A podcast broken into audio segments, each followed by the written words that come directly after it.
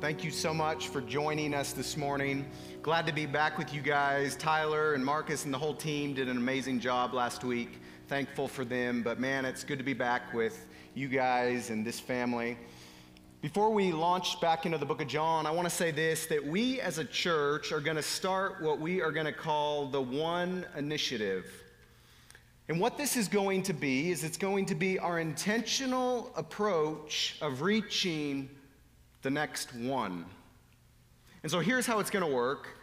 Lots of times we talk here like we need to be sharing the gospel, which we do. We need to be reaching our community, which we desire to do. But here's how it's going to work. Sometimes people are like, man, well, like, how do I do it? How do I share the gospel? How do I invite someone, whatever? And here's what the one initiative is going to entail. I want every one of you in this room to think of who is one person that needs Jesus, that needs freedom, that needs hope, that needs peace? Who is that one person? And here's what it's going to look like it may not be preaching the gospel to them.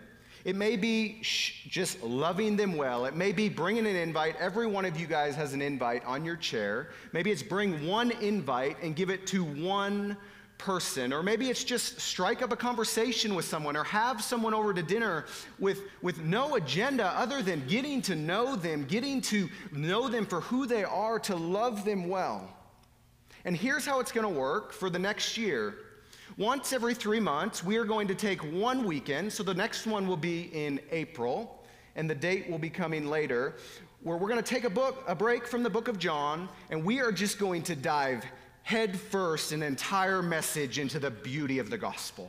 And so, that one person that maybe you're looking to share the gospel with, maybe that one person that you don't know how to share the gospel with, that weekend you can bring them and know without a shadow of a doubt that the entire sermon is one thing Jesus came to resurrect. He resurrected from the grave to atone for sin, to set his people free, to give his people hope.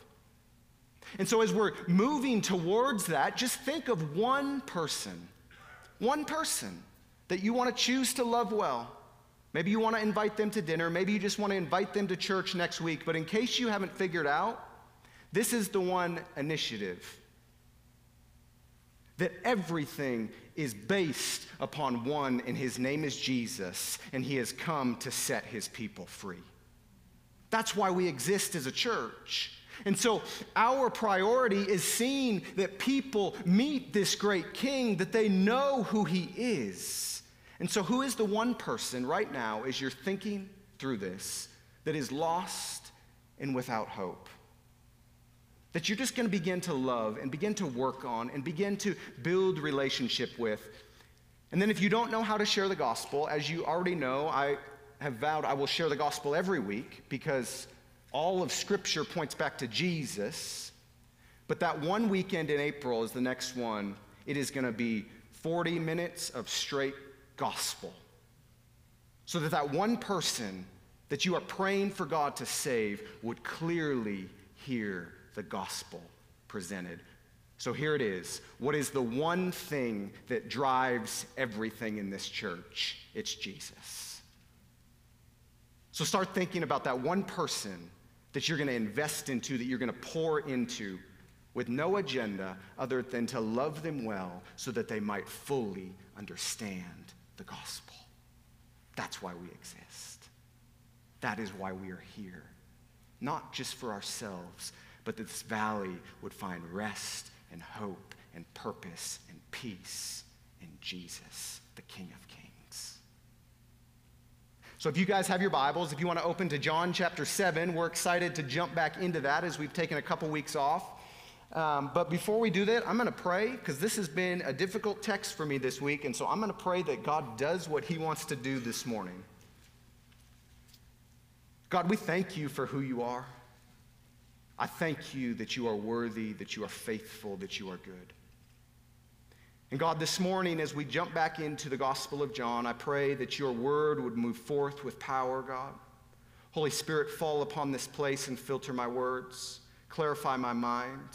God, would nothing escape my lips that is not of you, and would everything that comes forth be, be spoken through your spirit, God, that your people might rise up, that the church might be matured, and for anyone in this place that has never been set free, God, I pray by the power of the Holy Spirit that you would begin to draw them to yourself right now that for the first time they may see you for who you are, that they would walk out of here saying, I entered blind, but now I see. I entered deaf, but now I hear of the greatest news the world has ever seen. So, God, move in this time right now for your purpose and not mine, that you would be glorified, that you would be lifted high. Jesus, this is about you. Do your work in this place. And it's in your name, Jesus, that we pray. Amen. So if you have your Bibles, John chapter 7, starting in verse 1, says this After this, Jesus went about Galilee.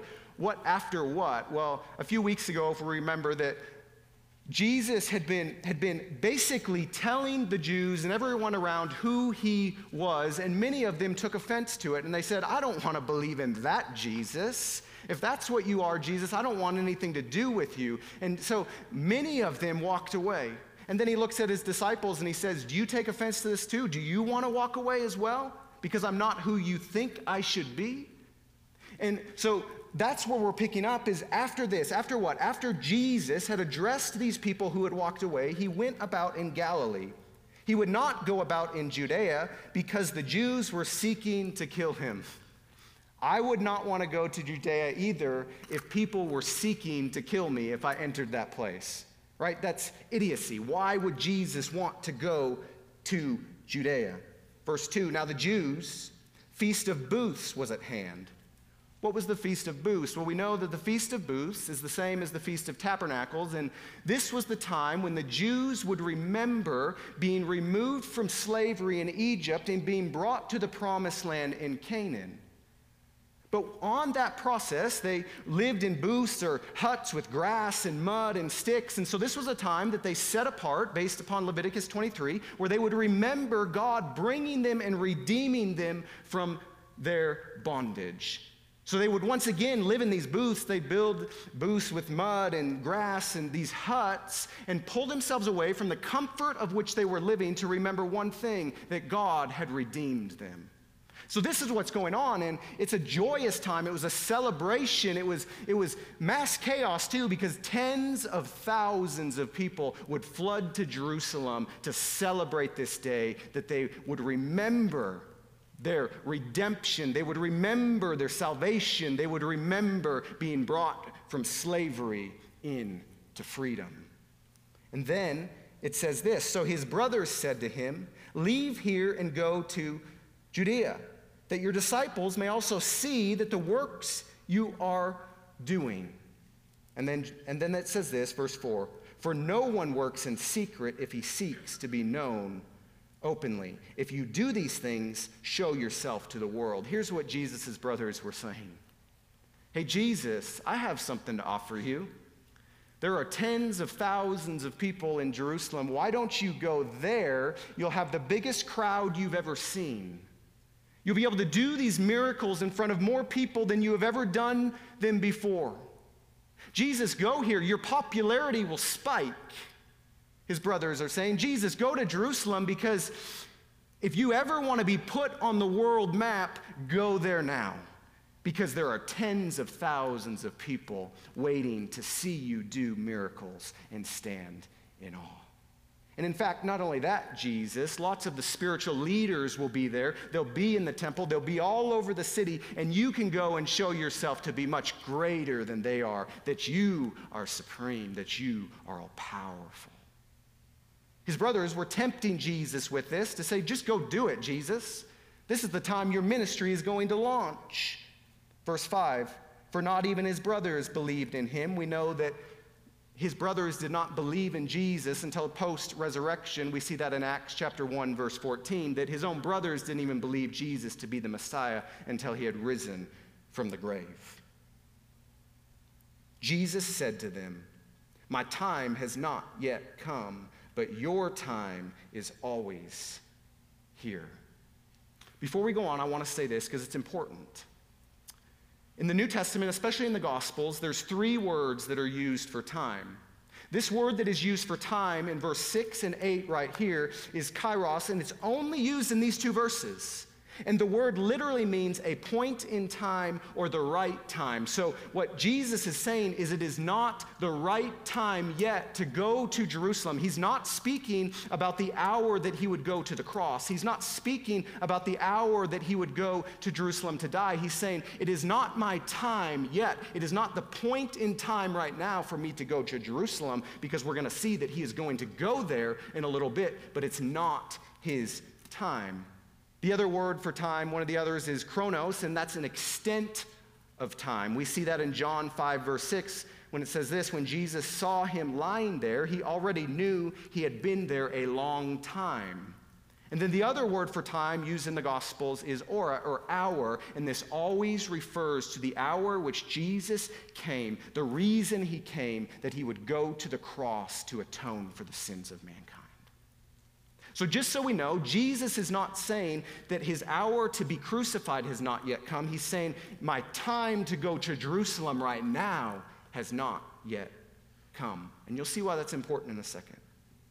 Verse 7 The world cannot hate you because it hates me, because I testify about it and that, it, that its works are evil. Jesus saying, Your time is always here. You can go to Jerusalem whenever you want because the world doesn't hate me because you're not even in me.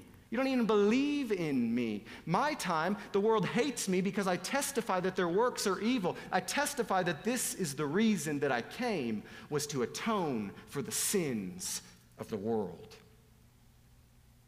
I am not, and then he says this, verse 8, you go up to the feast. I am not going up to this feast, for my time has not yet fully come. So he's saying, My time to go to Jerusalem, my time to go to the feast is not here. You think it's my time but it's not my time. So here's where we're going to go as we continue this text. If you are like me, you have often wondered why God works in the way he does, in the timing that he does, and it often makes no sense. Like, God, I have been so faithful to serve you. God, I have been so faithful to do these things. And you're not showing up in my time. God, I think you should be moving in this way right now because this is how I see the world. God, what a better time than to fill this room or reach this valley than right now. Why, God? I don't understand. So, whatever your concept of time is, if you're like me, you've often struggled with God, why is your time not aligned with my time?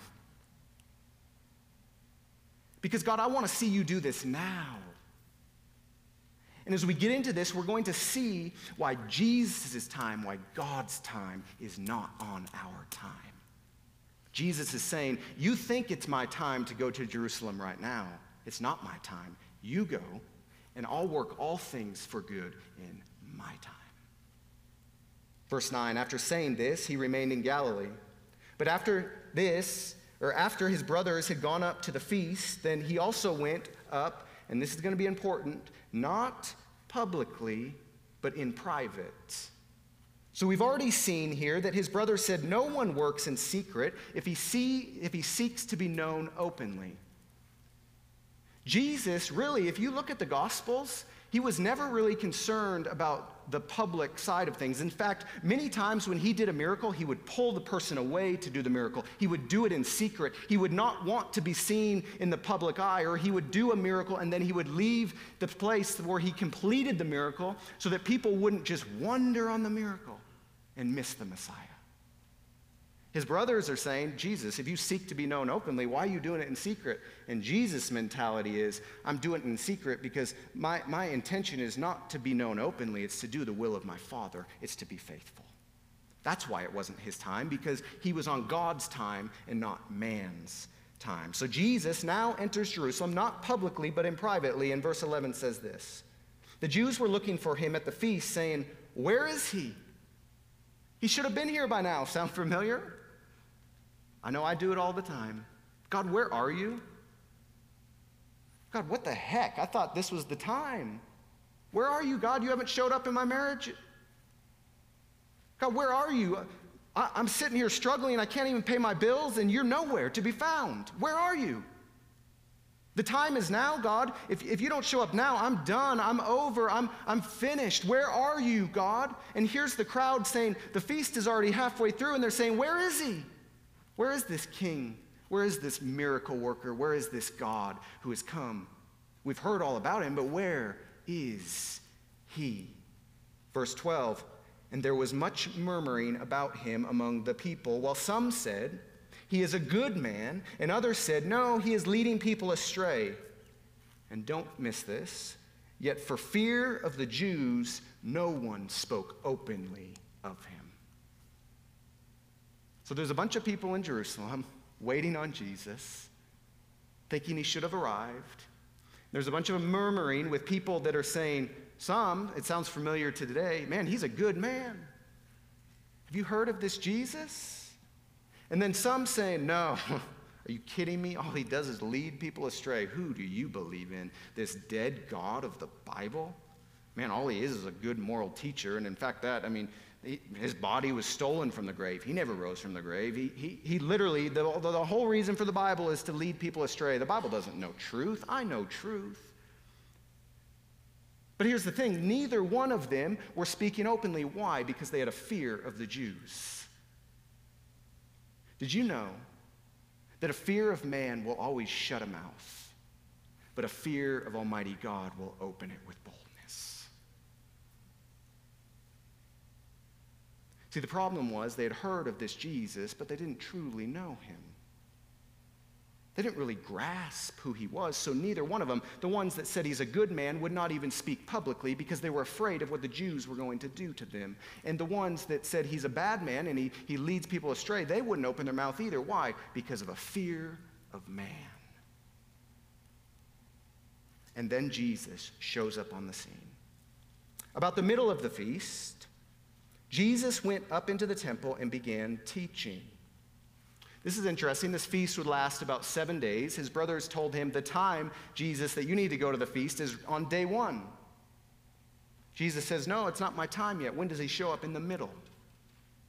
When people least expected Jesus to show up, he steps on the scene. Sound familiar? Sound familiar in the time frame of life? We look for God, we ask God to move. We're like, God, where are you? You're silent. God, I think you I think you're ignoring me. In fact, I don't even think you hear me anymore. And all of a sudden, Jesus shows up when you least expect him on his time and not yours. And we're going to see why. Because he is in control. Here's Jesus showing up in the middle of the feast. And what happens? Verse 15. The Jews therefore marveled saying, How is it that this man has learning when he has never studied? So Jesus answered them, My teaching is not in vain, but his who sent me. Why? Why did he have authority? Why did he have power? Because he knew his Father. He wasn't concerned about building a platform.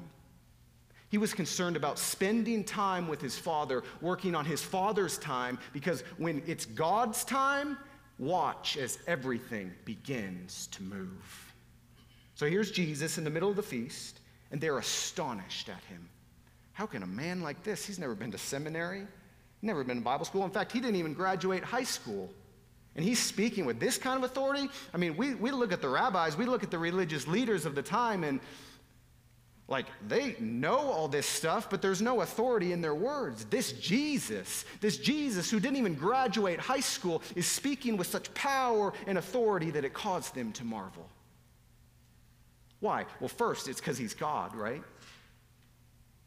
But second, I believe because he is God, but he was also committed to being faithful to the glory of his Father, to accomplishing the reason that he came to accomplish.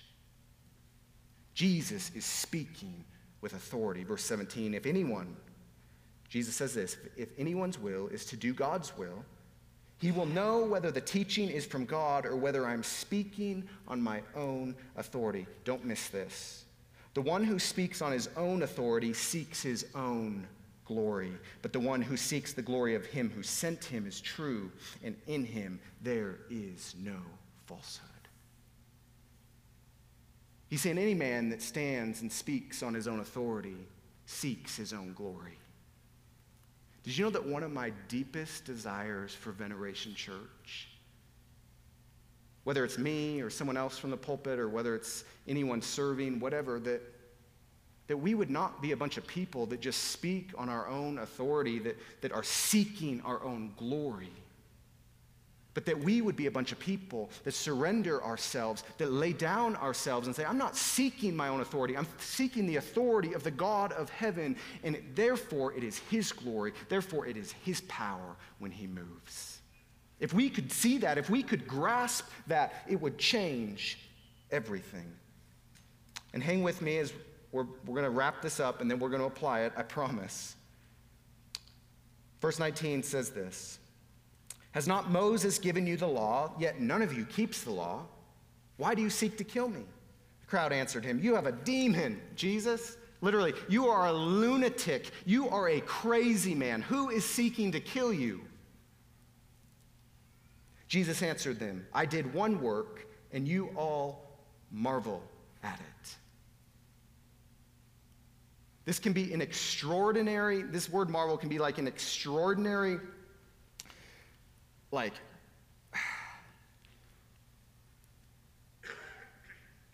and I wish I could explain the depth of this word. Like, its marvel is in Jesus. What you have done, we are in absolute disgust of, is basically what the word says. We're disgusted with what you have done. What has he done? Well, we know back in chapter 5, he went to a pool and healed a crippled man on the Sabbath and made his whole body well. And because of that, verse 5, or in chapter 5, it says the Jews sought to kill him. So Jesus is referring back to that moment and saying, oh, What do you mean you're not trying to? I healed a cripple man on the Sabbath and you're trying to kill me while you sit here and tell me that you're keeping the law.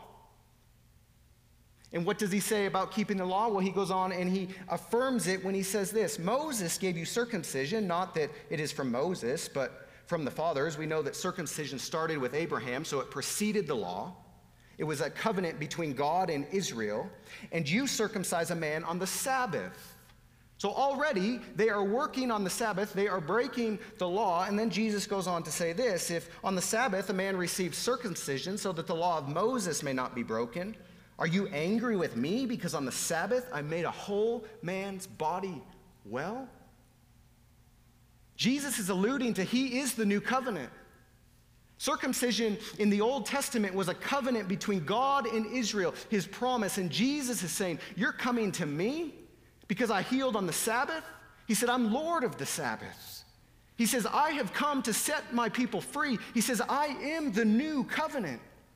I am the one that has come to set my people free. And then he says, Do not judge by appearances, but judge with right judgment. And I got to get going, so we're going to finish these last couple verses and apply it.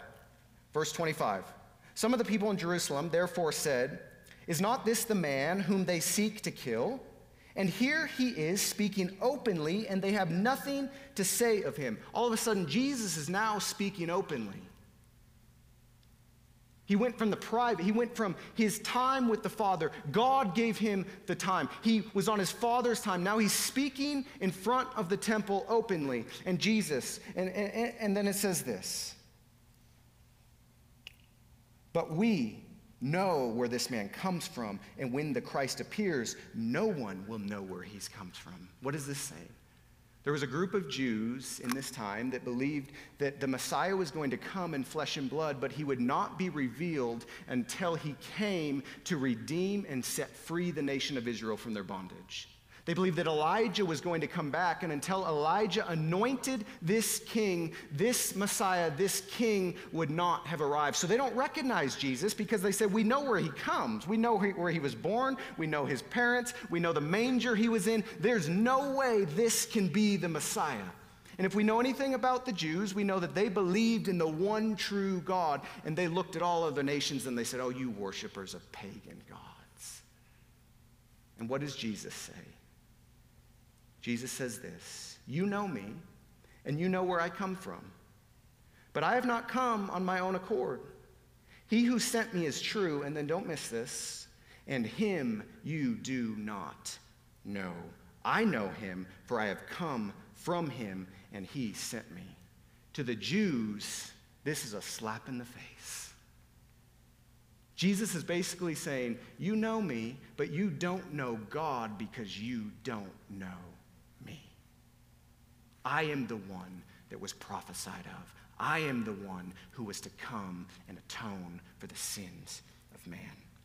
And then the last two verses. So they were seeking to arrest him, but no one laid a hand on him because his hour had not yet come. Yet many of the people believed in him. They said, When the Christ appears, he will do will he do much more signs than this man has done. So if we look at this text, you're like, man, Luke, that was a lot, which I agree. As I looked at this text, I was thinking, good grief, 31 verses. How are we going to tackle this? And then I looked at it and I was like, okay, we're talking about circumcision in God's time, and where is the application, right? And I'm sure you're wondering the same thing. Well, I'm glad you asked because I'm going to try to apply it. And I think the first thing we see here is this that God is far more interested in the private than the public. What do I mean by that? Jesus was not interested in public recognition and fame, but with obedience to what his Father had sent him to do. And we see that in verse 4 when his brothers said, For no one seeks, or no one who works in secret, if he seeks to be known openly. And then they go say, Jesus, it's time for you to come to Jerusalem. And Jesus said, It's not my time. I don't operate on your time. See, it's not that God is uninterested in the public, it's that He is interested in the private before the public. What do I mean? That God is far more interested in who you are than what you do. And on top of that, He's far more interested in the you that no one sees than He is in the you that everyone sees. See, Jesus was not concerned with a platform. He wasn't. He was God, but He wasn't concerned with a platform. Was he maybe tempted when his brothers came and said, Jesus, if you would just go to Jerusalem now, you'd have the biggest crowd you've ever preached in front of. Jesus, you'd be able to put the religious leaders to shame. Jesus, all the people would look at you and wonder about the miracles you're doing and elevate you. Jesus could have been tempted by that because we know that Scripture says that Jesus was tempted in all the same ways that we were, yet he was without sin.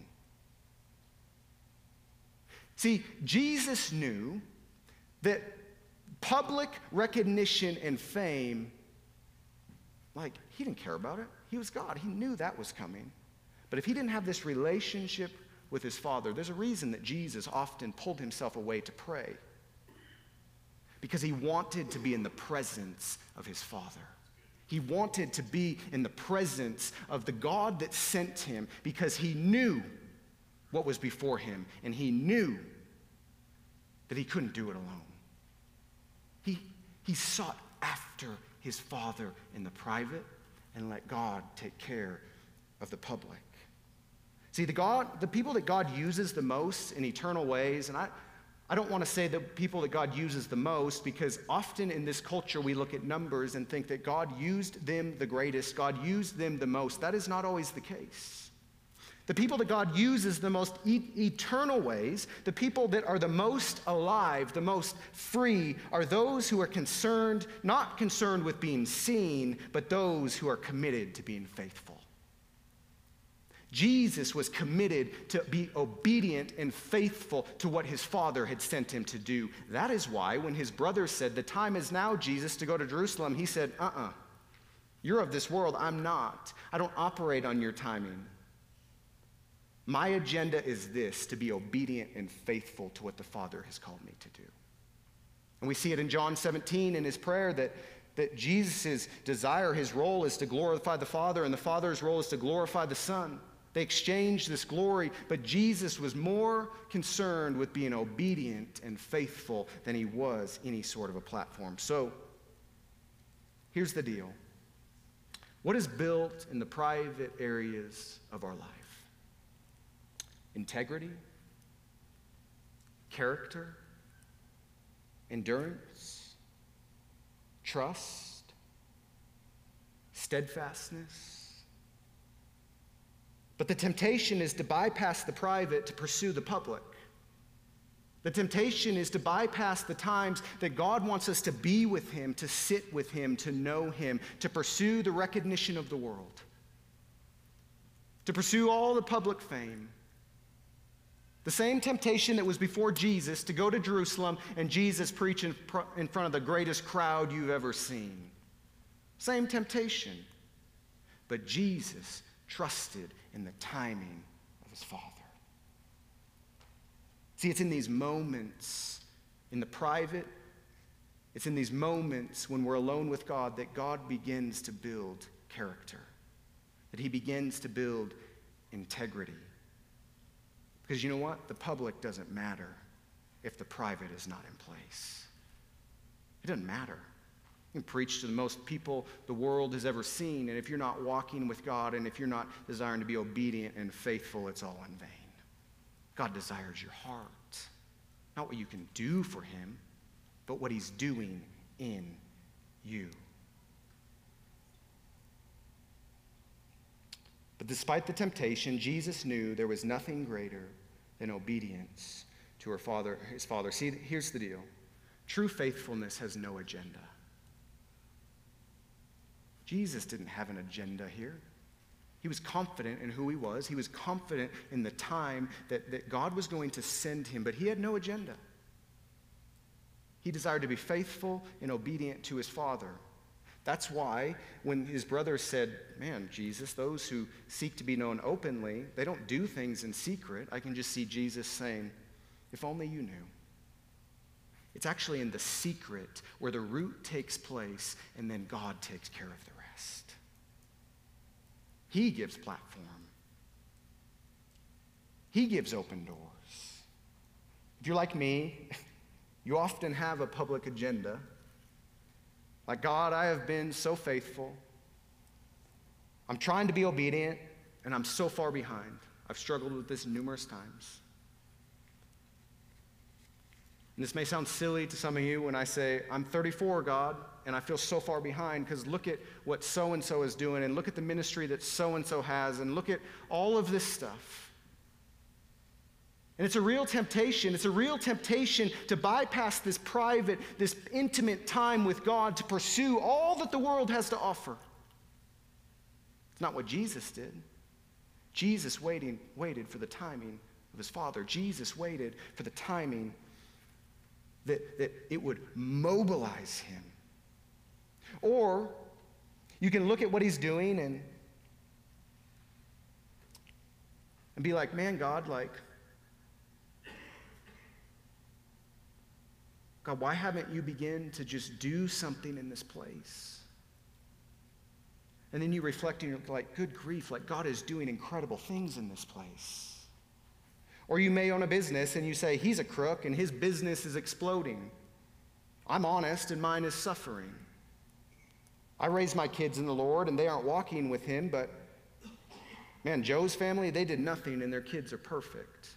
And we begin to just see the world through a lens of this public lens, this lens of fame, this lens of recognition, this lens of like everything that God honestly does not care that much about if you are not walking with Him, if you are not obedient, and if you are not being faithful. To be honest, when I started into the ministry, I thought, man, preaching would be amazing. You can preach in front of a lot of people. There's public recognition, people know you. Seek to be known openly, just like Jesus' brothers told Jesus that he should seek to be known openly. And all these lies. And it builds up this hype and it builds up all this stuff inside of you. And all of a sudden, what you are pursuing has nothing to do with obedience and faithfulness, it has everything to do with outcome. And when it has to do with outcome, we've missed it because Jesus wants your heart. If you will be faithful, if I will be faithful, He takes care of the rest.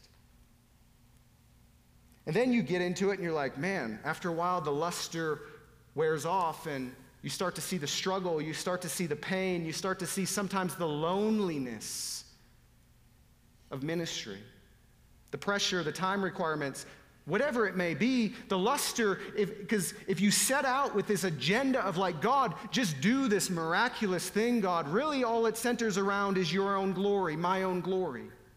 And all of a sudden, when it rubs off, you're left saying this God, this is not all it cracked up to be. And God says, You're right because you've missed the point. I'm more concerned with what's going on in private, Luke, than I am in public. I'm more concerned with your character and your integrity. I'm more concerned with how you're pursuing me, for how you're seeing me, than I am anything about what you're doing for me. And then you start to realize this that true life is found through private faithfulness of walking with Jesus.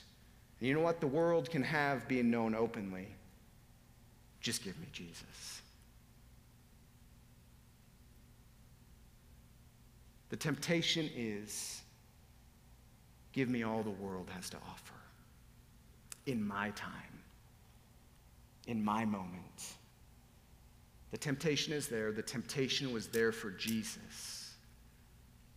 But as we walk with him, we begin to see that our time is not always his time. See, if you'll focus on faithfulness and obedience, God has a way of taking care of the rest.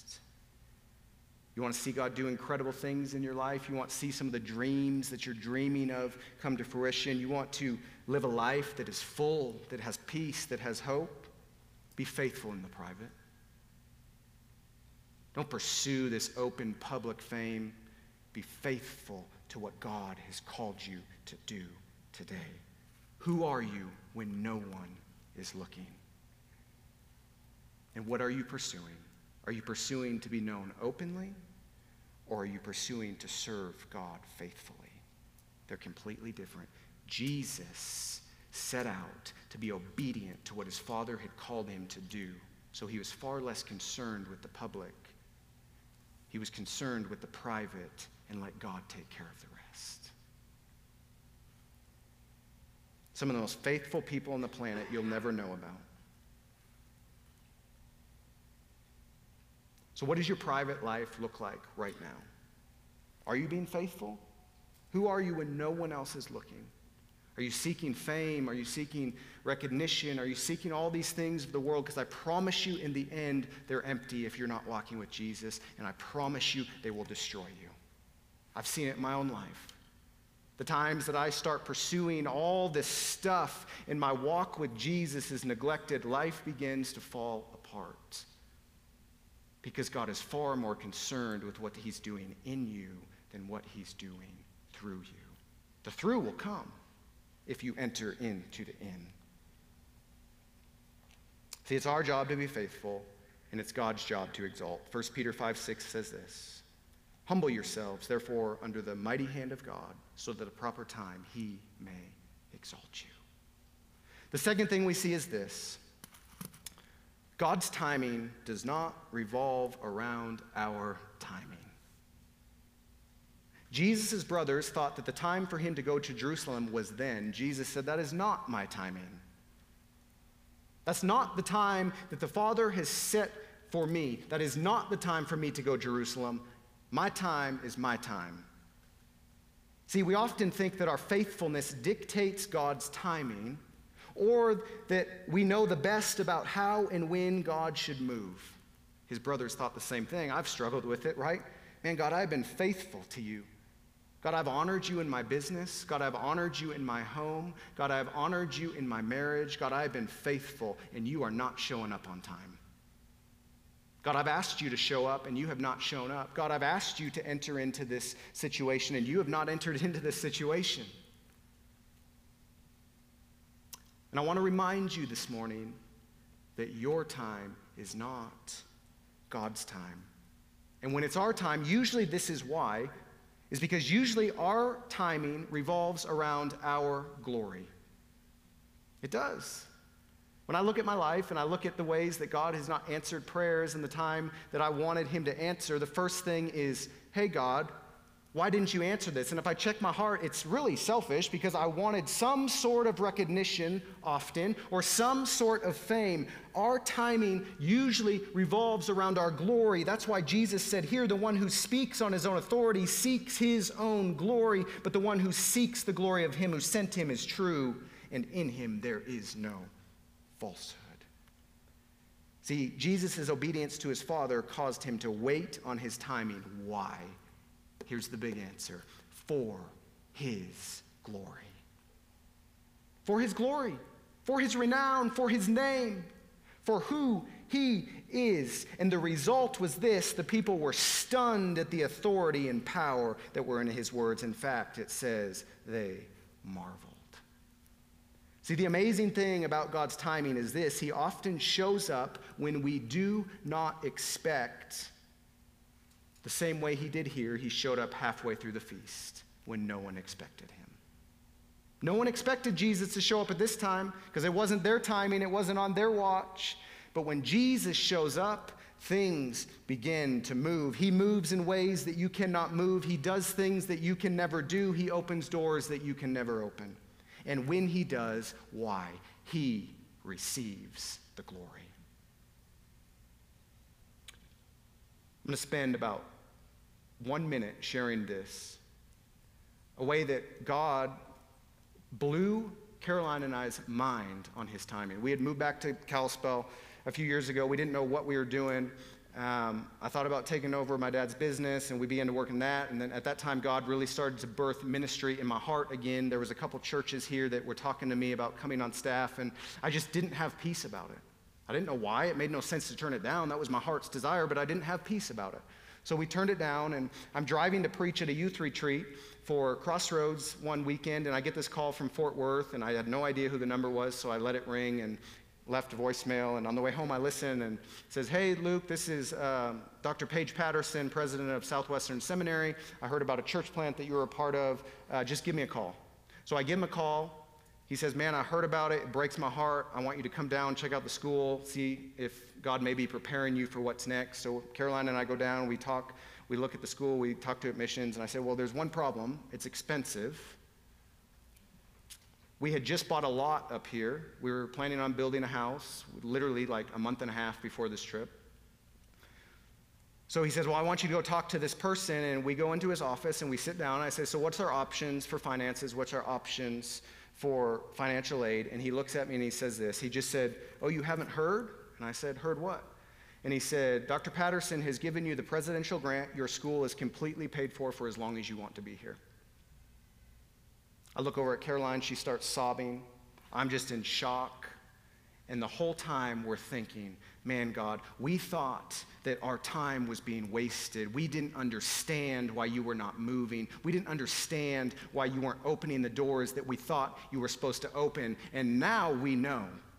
Because God can do more in a moment than we can do in a lifetime if we will just be faithful in the private, if we will just seek Him obediently, if we will trust Him in faithfulness. Everyone's story is different, everyone looks the same, but I promise you this God is faithful and He rewards those who seek Him. See, our time was not God's time, but God's time was way, far much greater than our time. His time does not revolve around our time. He did not give us the things that we were praying for before. Why? Because He had something different in mind. And in the moment, it made no sense. But looking back, you can see God is faithful. His time is perfect time. See, this is how it usually works. Our timing equals our glory, God's timing equals God's glory. See, that was something that only God could do, and He receives all the glory. I did nothing. I don't deserve any credit. I don't deserve any recognition. I don't deserve any fame. I don't deserve any anything.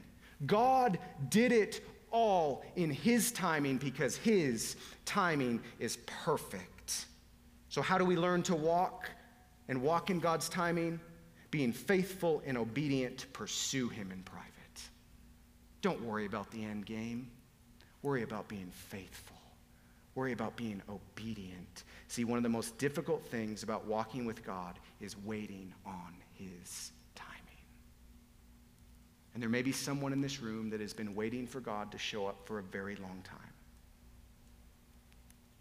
And there may be some hurt in this room that I can't even comprehend. And you may be saying, well, that's great, Luke, for you, but my story is way different. You know what I say? It is different. But God is the same yesterday, today, forever. God is faithful. And if you will walk faithfully with Him, if you will be more concerned about who you are becoming as a person, about pursuing Him, pursuing this relationship with Him, pursuing Him for who He is, He will show up on His time, and He will do more in His time than you can do in a lifetime. That's how He works. He's always been that way, He will always be that way. Trust Him with your life. Focus on being faithful to what He has called you to do. What has He called you to do this morning? Each person in this room has something I know that God has prompted in you at some point that's like, man, I need to do this. I need to be more faithful to my wife. I need to seek the Lord. I need to do these things. But I'm too concerned about building my business. I want my business to be huge. I want it to bring in more money. I want the church to grow. I want, I want my kids to do whatever. And God's saying, quit worrying about that. Pursue me. And on my time, I'll show up and it'll blow your mind. That's how he works. So, what is the purpose of God's timing? It is this to make you more like Jesus, that he would receive the glory and not us. All of life is wrapped up in that, making us more like Jesus. So the third thing is this do you know this great God? Do you know him? The Jews thought they knew Jesus. They knew where he came from. They knew what he had done. They knew who he was, who his parents were. They knew a lot about him. And you know what he told them? You may know me, but you don't know you don't know God. See, there's a great risk in American Christianity and Christianity all over the world to hear a lot about Jesus, to hear his stories, to hear of his miracles. But at the end of the day, you don't know him. And if you don't know him, you will be separated from him forever. The reason he came was to set you free. The reason he came was to give you hope. And so, if you're in this room and you don't know Jesus and you're like, man, Luke, all this talk about private and public and all this talk about God's timing, like, whatever, like, I don't, it means nothing to me. The one thing that matters this morning that you leave with is this God wants you to know him. He sent his son to die for you so that you could be set free. You didn't earn it. He came to pay a debt that you could not owe because you owed a debt that you could not pay. Jesus came to earth perfect and sinless. He hung on a cross. He was killed on your behalf. And on the third day, he rose again from the grave to give you life, to give you freedom, to give you hope, to give you purpose, and to reveal to you one thing He deeply wants your heart. Deeply. He's come to give you life, not burden. He's come to give you hope and peace. If you're in this place, please do not leave without knowing this one thing. All of life hinges on this one question Do you know this great God? Do you know him? Because if you don't, it breaks my heart to say that you will spend eternity apart from him in a place that God has called hell but he does not desire any to go there. He desires that none would perish, but all would come to repentance, and he's given you that offer this morning. That's really the only thing that matters in this room. Everything else is null and void if you don't know Jesus. So if you don't know him, bow your knee to him and say, Jesus, I believe in who you are. I am turning from my sin, and I am turning to you. Set me free and fix me. Give me life, give me hope, give me peace, give me purpose, because only you can do it. So here's the question do you know this great God? Because here's the deal to know him is to love him, and to love him is to pursue him. God, I thank you for this morning. I thank you for your word. I thank you that it's alive and active, God. I thank you that you are moving, God, in ways that I cannot move, God, that you are doing things that I cannot do. And in this place and in this time, God, I just pray that for those that know you, God, that we would see that you want us to pursue you, that, you, that you're more concerned about who we are than what we do. God, if we will trust you, you will take care of the rest. And just to remind someone in this room that your timing is perfect timing. God, I think about Caroline and I struggled to have a kid for the last two or three years, God, and you just not showing up and you not answering. But in your perfect timing, you give the greatest gifts.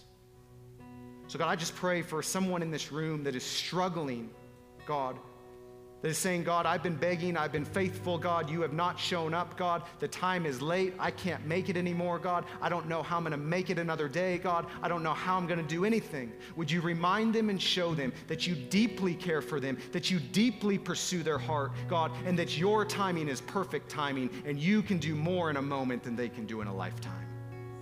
Would they lean into you, God? Would they trust you? And would each one of us in this room be more concerned with being obedient and faithful than any kind of a platform? And God, for the person in this room that maybe does not know you, draw them to yourself, Holy Spirit. Move in a way that only you can move. Do things that only you can do for your glory and your glory alone. Give peace, give life, give hope, and show them who you are, O great King that you indeed are the King of kings and the Lord of lords, to whom one day every knee will bow and every tongue confess that Jesus Christ is Lord to the glory of God the Father. And we pray this in Jesus' name.